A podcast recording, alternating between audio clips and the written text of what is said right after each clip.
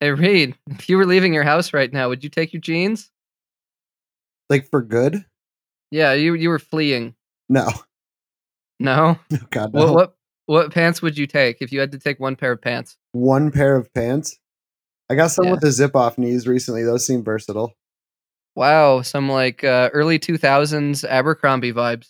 I mean, I got them from 18E, so it's like a li- it's little let. There, there's more going on, but it's not. I mean, it's functionally the same thing. yeah, those are your tactical pants. If you had to uh, migrate halfway across the country due to dust storm. I think so. It's those are like, yeah, it has to be. Those are like probably my most tactical. Pants technology has progressed in the last eighty years. Yes, it has. Uh significantly. I feel like there's other things that have progressed far more. Like even in the clothing sphere, but yeah, pan technology is one of those things. Not at Heddels.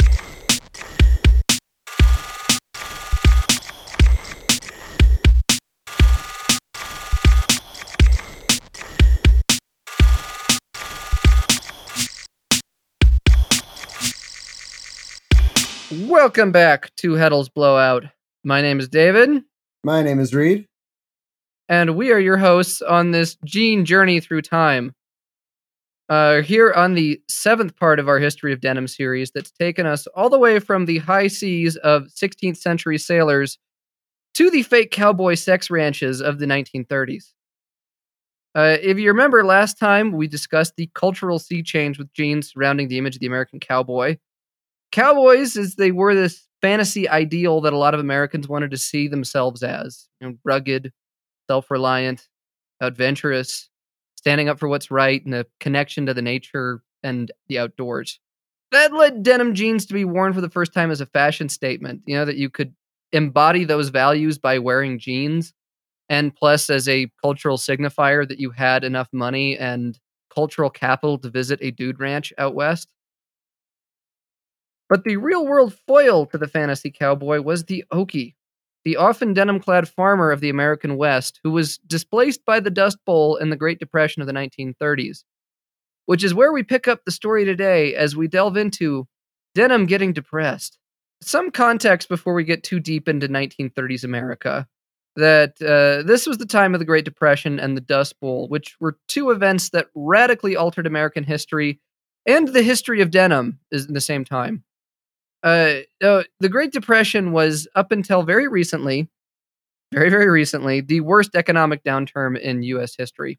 In the 1920s, the stock market had rampant speculation that outpaced actual economic productivity, and this made this big bubble where stocks and you know wealth were vastly overestimated to their actual value, which sounds pretty familiar in 2020, does it not? No, not with Tesla leveraged like 3,200 times their earnings. dude got like a hundred billion dollars in the last like six months It- of uh imaginary money. They It- make it nine cars a year. Like I do not, I don't understand how he is worth it. They make nine cars and three trucks and sell like flamethrowers. It's the most bizarre company I've ever seen. I apologize. Yeah, but there were a lot of those companies in the 1920s that were making money on paper but didn't have any actual productivity to back it up. Um, and this all came to a head on Black Tuesday and also Black Thursday, which happened within five days of each other in October of 1929, where all the investors sort of collectively realized that all these companies that they were invested in were bullshit and we're like, oh, I, I better get out of this before everyone realizes what's going on and it's bullshit. And they all try to withdraw their money at once. Um, it's sort of like, you know, when someone yells fire in a crowded theater and makes for the exit, uh, and you have a stampede of people. Uh, I know it might take some imagination to think of what a crowded theater is at this point of 2020, but hopefully this will make more sense uh, in the future of this podcast. So on the in the end of uh, October on Black Tuesday, the stock market dropped 12% in one day. And this is before they had those like stop gaps in the market where if you dropped too much, they just shut the thing down and like reboot it and start over and say simmer down everybody. There was just no bottom for how much you could lose in one day. And the big problem here was it was very unregulated. So a lot of people were investing on credit and didn't have the money to pay for the stock when it went underwater. So they were, you know, putting all of their stock buys on the equivalent of like a modern day credit card. And if the stock value went up, that was great. But if it went down, then they owed money that they didn't have to pay back. And when that happened, the money stopped flowing and it set off a chain reaction of businesses closing, people losing their jobs, foreclosures, and just generally a bad time for all people involved for about the next decade. Some statistics from the early uh, era of the Great Depression. Uh, between 1929 and 1933, industrial production dropped 47%.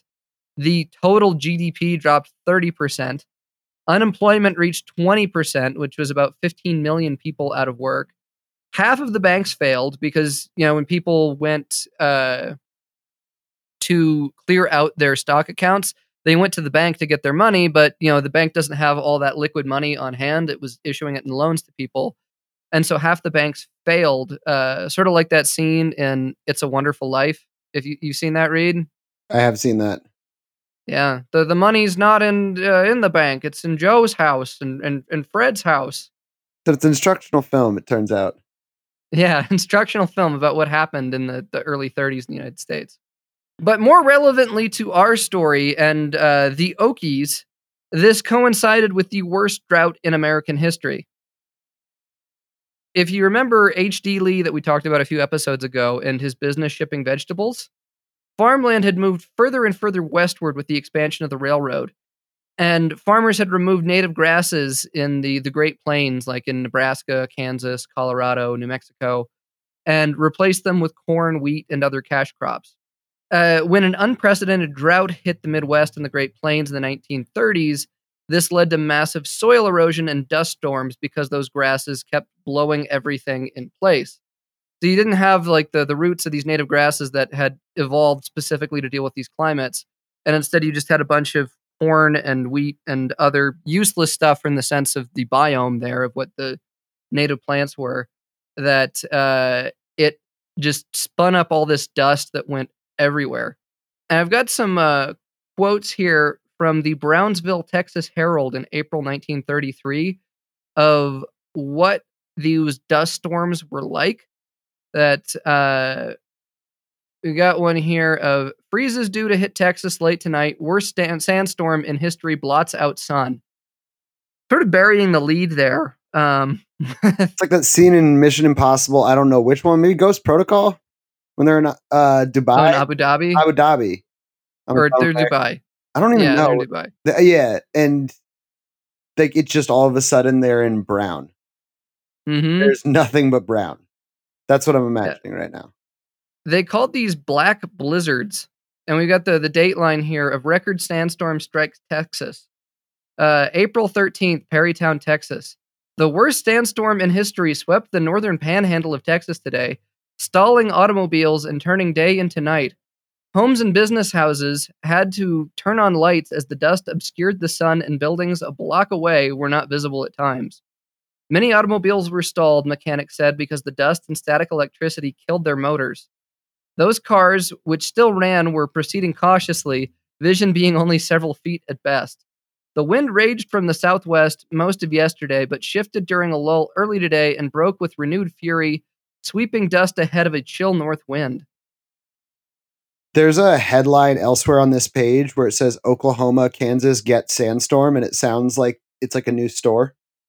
yeah, it's the same one. It's happening the same day. It, and it says one of the worst dust and sandstorms in years raked the western sections of Oklahoma and Kansas last night and early today. Topsoil was whipped about in the teeth of a gale, which reached a maximum velocity of 50 miles an hour. This is like a also the sweet spot of of journalism where they could sort of write however they wanted, but there was also uniformity in how to how to spell things. Mm-hmm. You know, like you could yeah. say, you could say like raked in the teeth of a gale like yeah, great visual there. Oh, teeth of a gale is a, is a wonderful little phrase. Yeah, just as you mentioned, this is a thing that isn't just happening in Texas; it's happening in Kansas, Oklahoma, New Mexico, and Colorado at the same time, making all of this farmland pretty much completely unusable to a lot of the farmers that had showed up to farm it just like you know 10 or 20 years earlier that had that ability now that the railroad could reach there and they could ship their crops. So this might be an insane question, but there's a story like later down in that story they're talking about Dodge City and they were like it started snowing and raining during this dust storm. Does it turn into a mud storm? That's a good question. What happens? I'm so like they they're just like this happened, but they have zero specifics. It, it sounds like something that would inspire a uh, a menu item at Dairy Queen. now that we're this far away from the destruction, The mud blizzard, yeah, the Kansas, Ci- the Dodge City mudstorm. inspired by the plight of thousands. This chocolatey treat. so just to give you a picture of how biblically hellacious things seemed at this time. Although it's also uh, funny thinking back to this summer and the scenes in the northwest uh, the pacific northwest of the united states and how like the sun was blotted out by ash and uh, fire and like all of san francisco was like a weird red hellscape. You know just the way history's rhyming here pretty pretty interesting uh, many of the farmers here they, they couldn't even harvest the crops that they did get off of their uh, land even throughout all these dust storms and the dust bowl because they didn't have the money to hire workers and couldn't get a loan because of the depression oh a lot of crops rotted in the fields while people went hungry and the fields went further to ruin because there was no one there to maintain them which further exacerbated the problem That also sounds familiar. Like this summer. yeah remember when there were all those like mountains of potatoes that no one could eat They couldn't figure out the supply chains because not like it was it was an absolute mess. They're like restaurants aren't buying our produce, and there was like huge lines at food banks. Meanwhile, we were like, we don't know. uh, the market will find a way Always does, right? with their farms and futures in ruins, millions of the people that lived in these areas migrated elsewhere to find work. Uh, uh, between 1930 and 1939, two and a half million people left Oklahoma, Texas, Colorado, New Mexico, Nebraska, and Kansas. And even though most of them weren't from Oklahoma, these people were collectively called Okies, which was a term of derision in the idea of like poor people loading up the truck and traveling away from their troubles and you know putting grandma in a rocking chair in the back sort of like you know tom joad in the grapes of wrath which uh another steinbeck reference we're, we're just full of them in this podcast Just uh ignoring Jim Casy here. I see the labor the labor leader, the much maligned.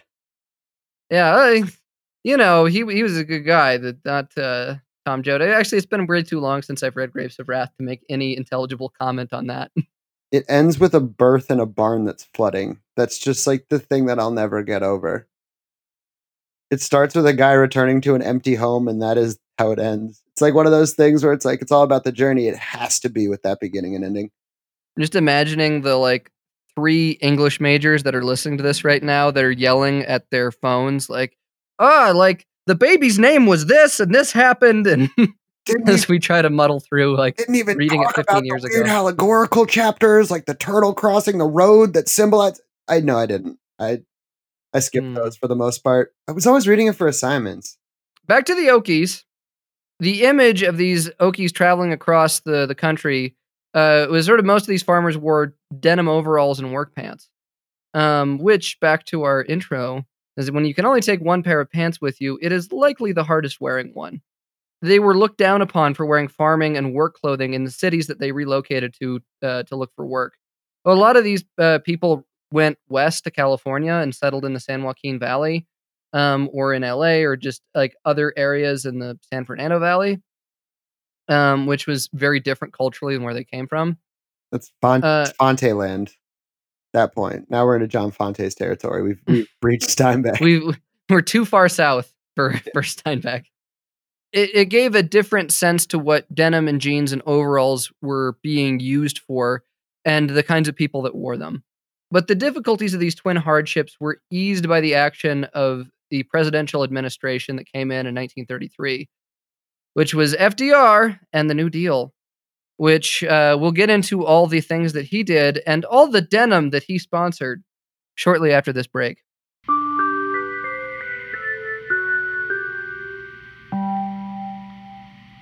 Attention, blowout listeners. Stop by the Heddle shop for a wide assortment of sweaters, knits, and Teamster tees available in the newest colors and styles. Our denim tops and jeans for men's and boys are made in USA and are available in a rainbow of colors at a low Heddels price. Visit shop.heddels.com and use the code BLOWOUT for a special listener discount. Okay, before we get to the new deal, uh, Reed would like to do an Oklahoma interlude. So I thought that Oklahoma was a little bit like the play Oklahoma exclamation point. We should Yeah. be Oklahoma, the, the musical. the musical the, the, with the exclamation point to be clear. uh, I thought it was a little bit more timely. Um, so I wrote down some Oklahoma thoughts. hit us, hit us with them. So it's first musical that's ever, that was written by Rodgers and Hammerstein as a team. They had done some solo work, but this was like their first joint effort. It was commissioned, which is fascinating. Like people were like, you should turn this other play called Green Grow the Lilacs into a musical. And Hmm. uh, so they did. It ran for 2,212 performances. I had to look that up. That's a lot. Green Grow the Lilacs or Oklahoma? Oklahoma. Green Grow the Lilacs ran for like 60 something. It was not a hit. No. But some some enterprising individual was like, yo, but if you put this to music, we got ourselves a hit. And it was like one of the first musicals that actually had a plot. Before that, they were kind of just like cats, even though cats came out in the 80s. Uh, Mhm.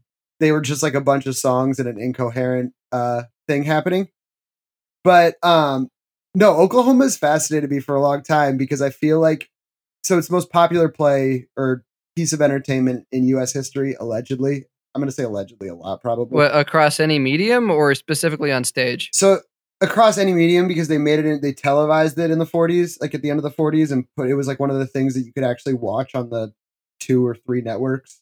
Um they would run it back a lot. So like everyone was familiar with the story of oklahoma for a very long time.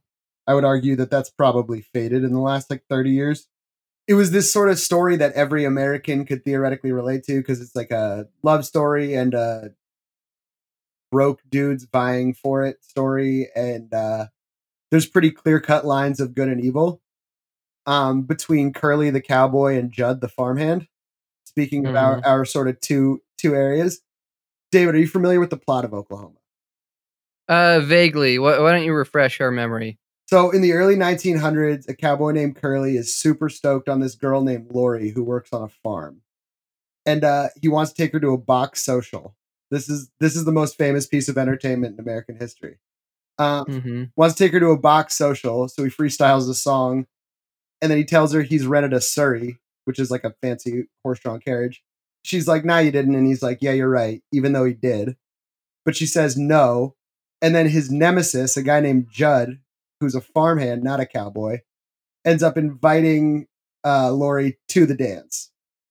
Uh, just to spite, Laurey says yes to spite Curly. It's kind of, to be honest, unclear why she would want to spite Curly. Like they, he just sings her a song and she's like, no, Did Jud get a Surrey though?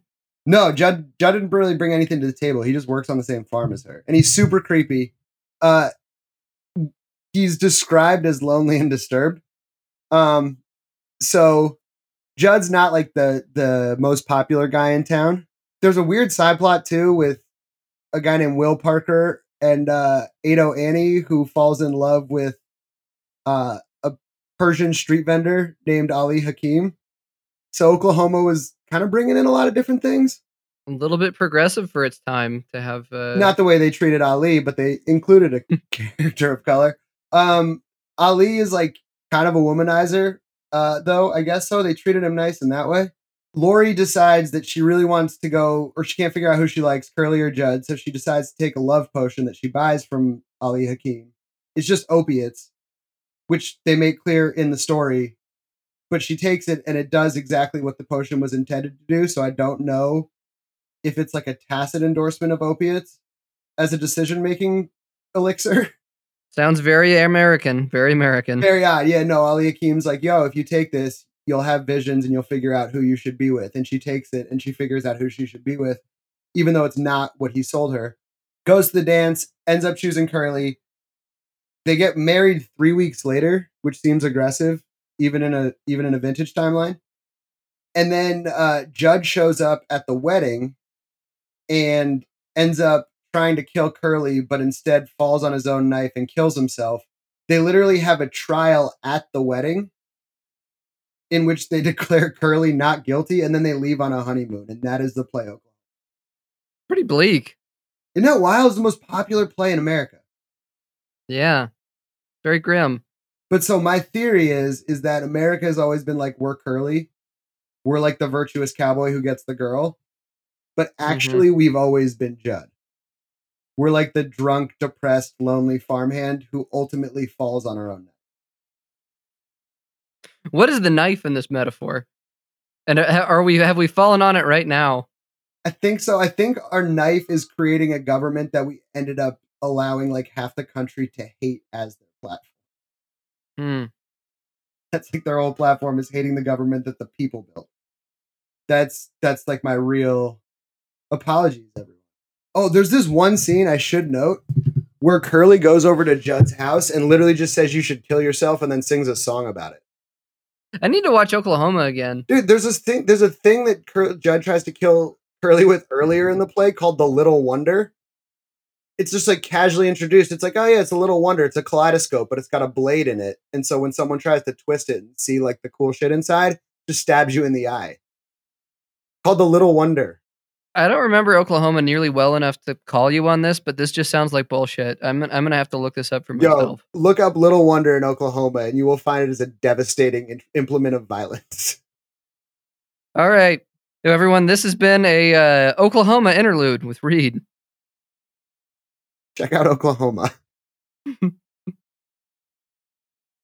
okay, so the New Deal. Reed, what do you think of when you hear the term New Deal? Or actually, what did your grandparents think of the New Deal and FDR in general? Do you have any sense of what their uh, perception of, of, of that period of history was like? when I hear the term New Deal, I think of Ogden High School in Utah because it was like a PWA project and a very proud thing. Like part facet of it was that it was a PWA project. Uh, my grandparents, my grandmother, I know liked it because she was like a crazy liberal in a good way, New York Jew. Uh, but mm-hmm. not yeah. Um, and uh, so she, I know, was a big Roosevelt fan and I'm sure my grandfather was too, but he was fighting in the war um, in the 40s, and he was young in Akron in the 30s. But I imagine he was he was a fan of it because uh, it put a lot of people to work who were not in work. Yep, it's the same thing on my end, except for my grandma, who was very very conservative, and uh, even though the uh, New Deal programs electrified her house, she still hated FDR until the day she died. But it's hard to overstate how beloved FDR was in the US compared to other presidents. He is the only president in US history to be elected not two times, not three times, but four times. Uh, he was president for like 11 years before he died, and he probably could have just kept getting reelected over and over and over. That uh, in the 1936 election, his second election, he won 523 out of 531 electoral votes. You just think of the last election, which like was is it going to be what like 306 for Biden, and that scene is like a relatively uh, definitive win. This is like 98% of all the electoral votes went to FDR in 1936. Can you imagine being Alf Landon? Mm-hmm. Kind of a kind of a depressing thing of just like, well, I got Maine, and I guess I got Vermont, but uh, that's most of the country doesn't like me. Yeah, that's he all was he got. From Kansas. Mm-hmm. How did he end up pulling Maine and Vermont? That's a, for a different podcast, but that's fascinating. That man was that man was a governor at Kansas. I wonder if it was like maple syrup tariffs that FDR had imposed or something, but some weird vendetta. They're just like, eh, I don't know. We'll vote for the guy named Alf. Yeah. Alf Landon does not sound like a president, unfortunately. How and why did everyone love FDR? Well, he took office in 1933 after Herbert Hoover, whose uh, response to the Great Depression was basically, yeah, the, the market will figure it out. Um, but the market didn't figure it out. And so FDR came in with a New Deal was the the name of his signature platform for how he was going to get America back on its feet. And it was a series of programs and administrations designed specifically to put people back to work and improve the infrastructure and get people to start producing again to uh, start the economy revving to the point where productivity and actual created value um, would match what the economy reflected of it and investments and get things you know rolling on their own. So this included everything from uh, bringing electricity to my grandma's house in Fulshear, Texas, federally insuring people's money in banks so they didn't have runs on the banks again, like in It's a Wonderful Life, subsidizing farmers so it was economically viable to farm again, painting murals. There were a lot of murals that were painted with uh, New Deal money. And then to the one that we are most concerned with the Civilian Conservation Corps, or henceforth we'll refer to as the CCC, or yes, yes, yes. Trip C. So the CCC was ostensibly designed to help with infrastructure and forestry conservation, but it was also FDR's solution to what do you do with several million unemployed young men so they don't become Nazis? Which was a real problem in other countries where you have uh, young people with seemingly no future and endless time on their hands. Another reflection that sounds a little bit familiar these days. At Albert, he put together a great article on the CCC, which we'll link in the description. It was on Heddels like two or three months ago. Um, but the CCC plays a crucial role in the distribution of denim in the United States. We don't have anything as awesome as the CCC today, but if we had to compare it to something, it's probably most analogous to AmeriCorps. Uh, it was like joining the army, but instead of killing people, you built schools, maintained national parks, and learned how to read. Oh, it was referred to in uh, by many folks as FDR's tree army for the uh, same reason of sort of how it functioned. It was open to all unemployed men aged 18 to 25 uh, that would sign up for six month stints at a time, and they got paid thirty dollars a week, which is about 600 bucks in 2020 dollars. And five of it they kept for themselves, and 25 they sent home to their families which was you know all well and good because uh, room and board was covered and they didn't really have any expenses if you were in the CCC. So all this stuff is amazing and like uh, having a program like this that could you know help with people that were unemployed didn't want to be for whatever reason. But the most relevant thing to our story in denim is the uniforms that were issued by the CCC.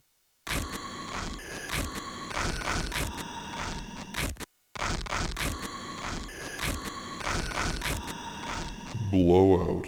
Most of the work that they were doing was manual labor, construction, chopping trees, and they didn't need camouflage like uh, anyone in the military would because no one was shooting at them because no one was angry that they were, you know, building schools. Uh, so naturally, they wore that American work cloth, denim.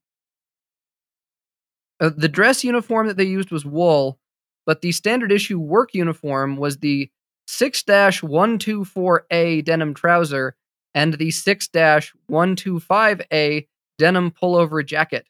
For my uh, clarity, can you distinguish between dress uniform and work uniform? Yeah, um, good question there. So, like, dress uniform is sort of the thing of like, you know, you imagine all the soldiers at the like last dance with their sweetheart before they go off to World War II when they're wearing like the brown like khaki shirt and pants with like the wool tie and the hat and the like green jacket. Yes. That's like the dress uniform that they would wear on, you know, a- occasions where they had to be presentable. And then there was like either the work or the like battle uniform, which is what they actually wore in the field. Um, and because the people in the CCC weren't fighting anyone, uh, they were mainly, you know, working saws and shovels and hammers. They were wearing work clothing.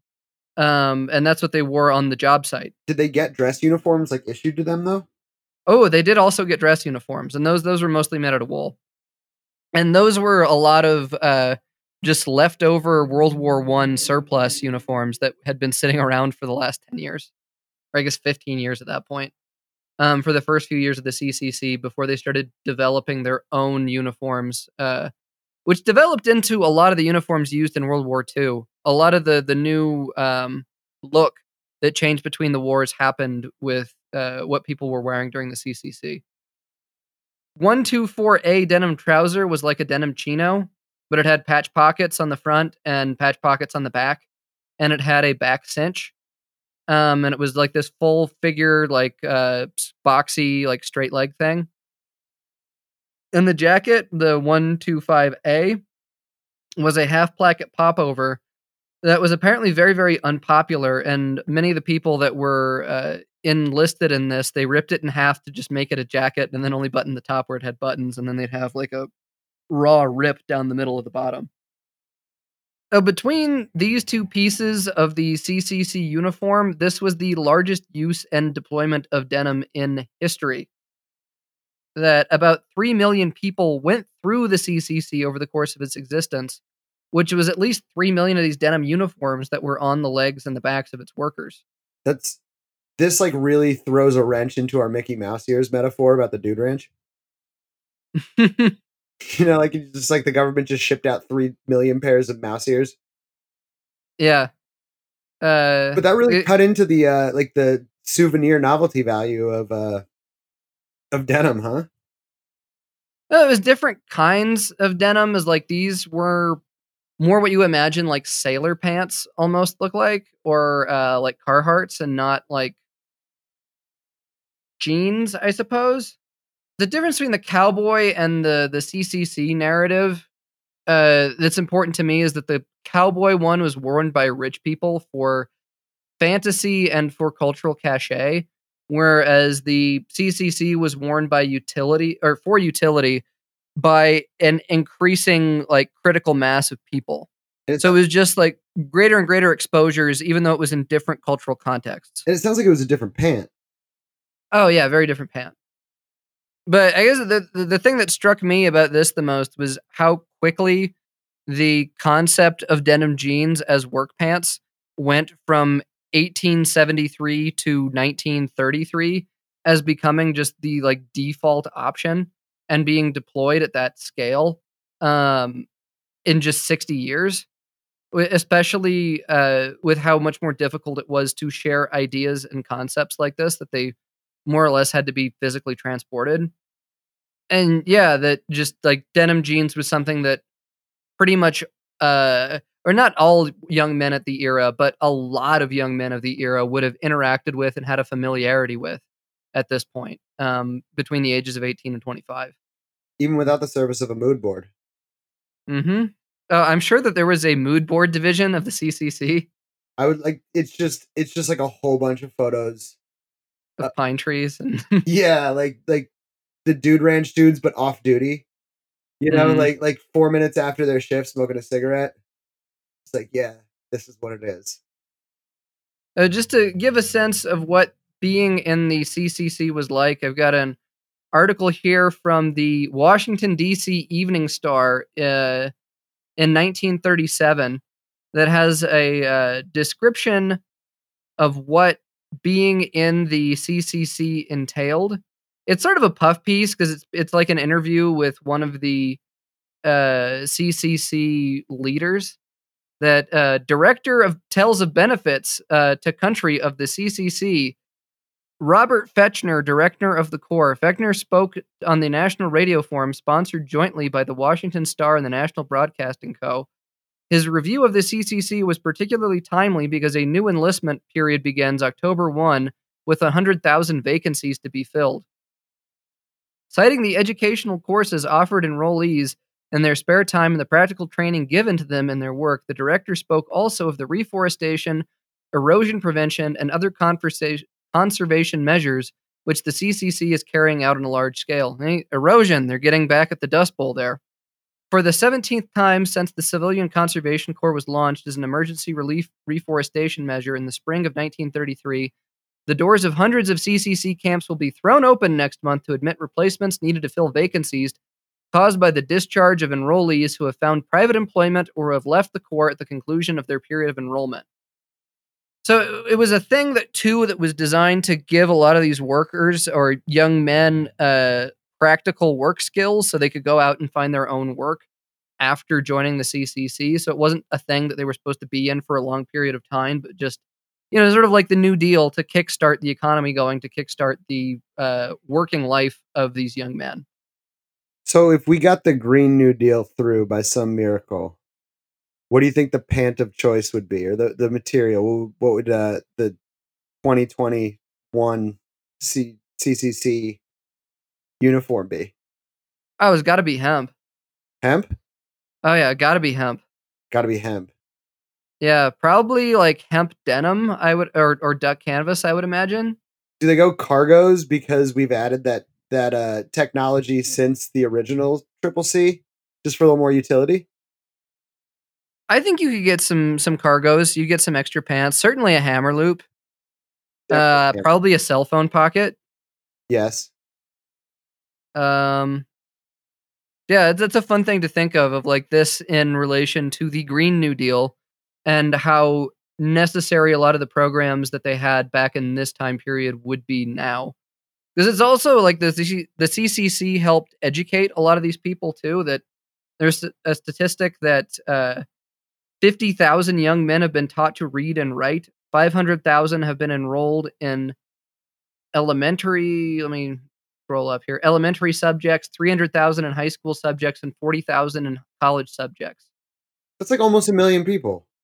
Yeah. And at this point in 1937, they say that they have enrolled uh, 2 million people in the CCC, and that since 1933, enrollees have planted more than 1.25 billion trees, built close to 100,000 miles of truck trails and minor roads, expanded more than 4 million man days fighting forest fires.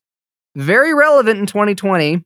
A lot of it. Uh, laid over 50,000 miles of telephone lines, constructed more than 3 million check dams as a soil erosion control measure, and greatly expanded recreational facilities in our parks and forests. Just like, yo, these people sitting around that can't find work, why doesn't the government just put them to work to things that help uh, all of us live our lives better? And why don't they wear denim while they're doing it? or hemp. or hemp.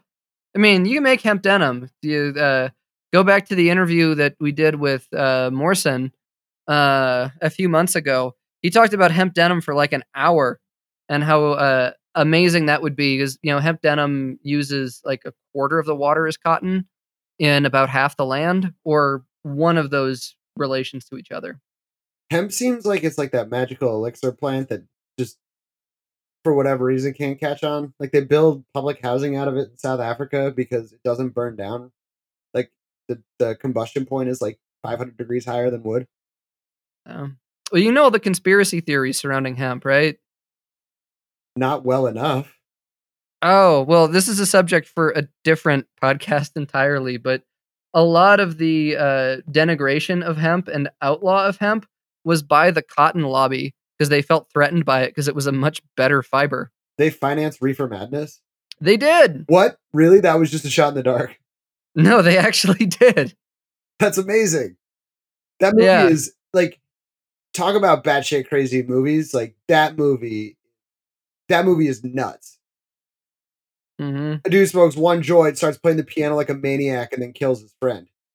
But just wait until we get to the movie Blue Denim when we get to the 50s, which was basically uh, a reefer madness, but for jeans, saying that if you wore jeans, it would cause teen pregnancy.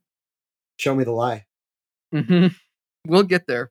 Yeah, just wrapping up here that emphasizing how incredible the CCC is and shows the capabilities of the government when it's used for the good of its citizens. So, uh, America's response to those other countries that didn't respond to economic crisis by having uh, their young people wear jeans will be the subject of our next episode Denim at War. But uh, we'll get there next week. Oh, my name's David. I'm Reed. And thank you oh so much for listening. If you like what we're doing, please drop us a review, give us a shout out, or maybe buy something uh, from the shop with your blowout discount. 10% with the code blowout. Uh, and if you have any questions, comments, or concerns, uh, Reed what's our email? Blowout. B L O W O U T at heddels.com. Thanks again, and tune in next week.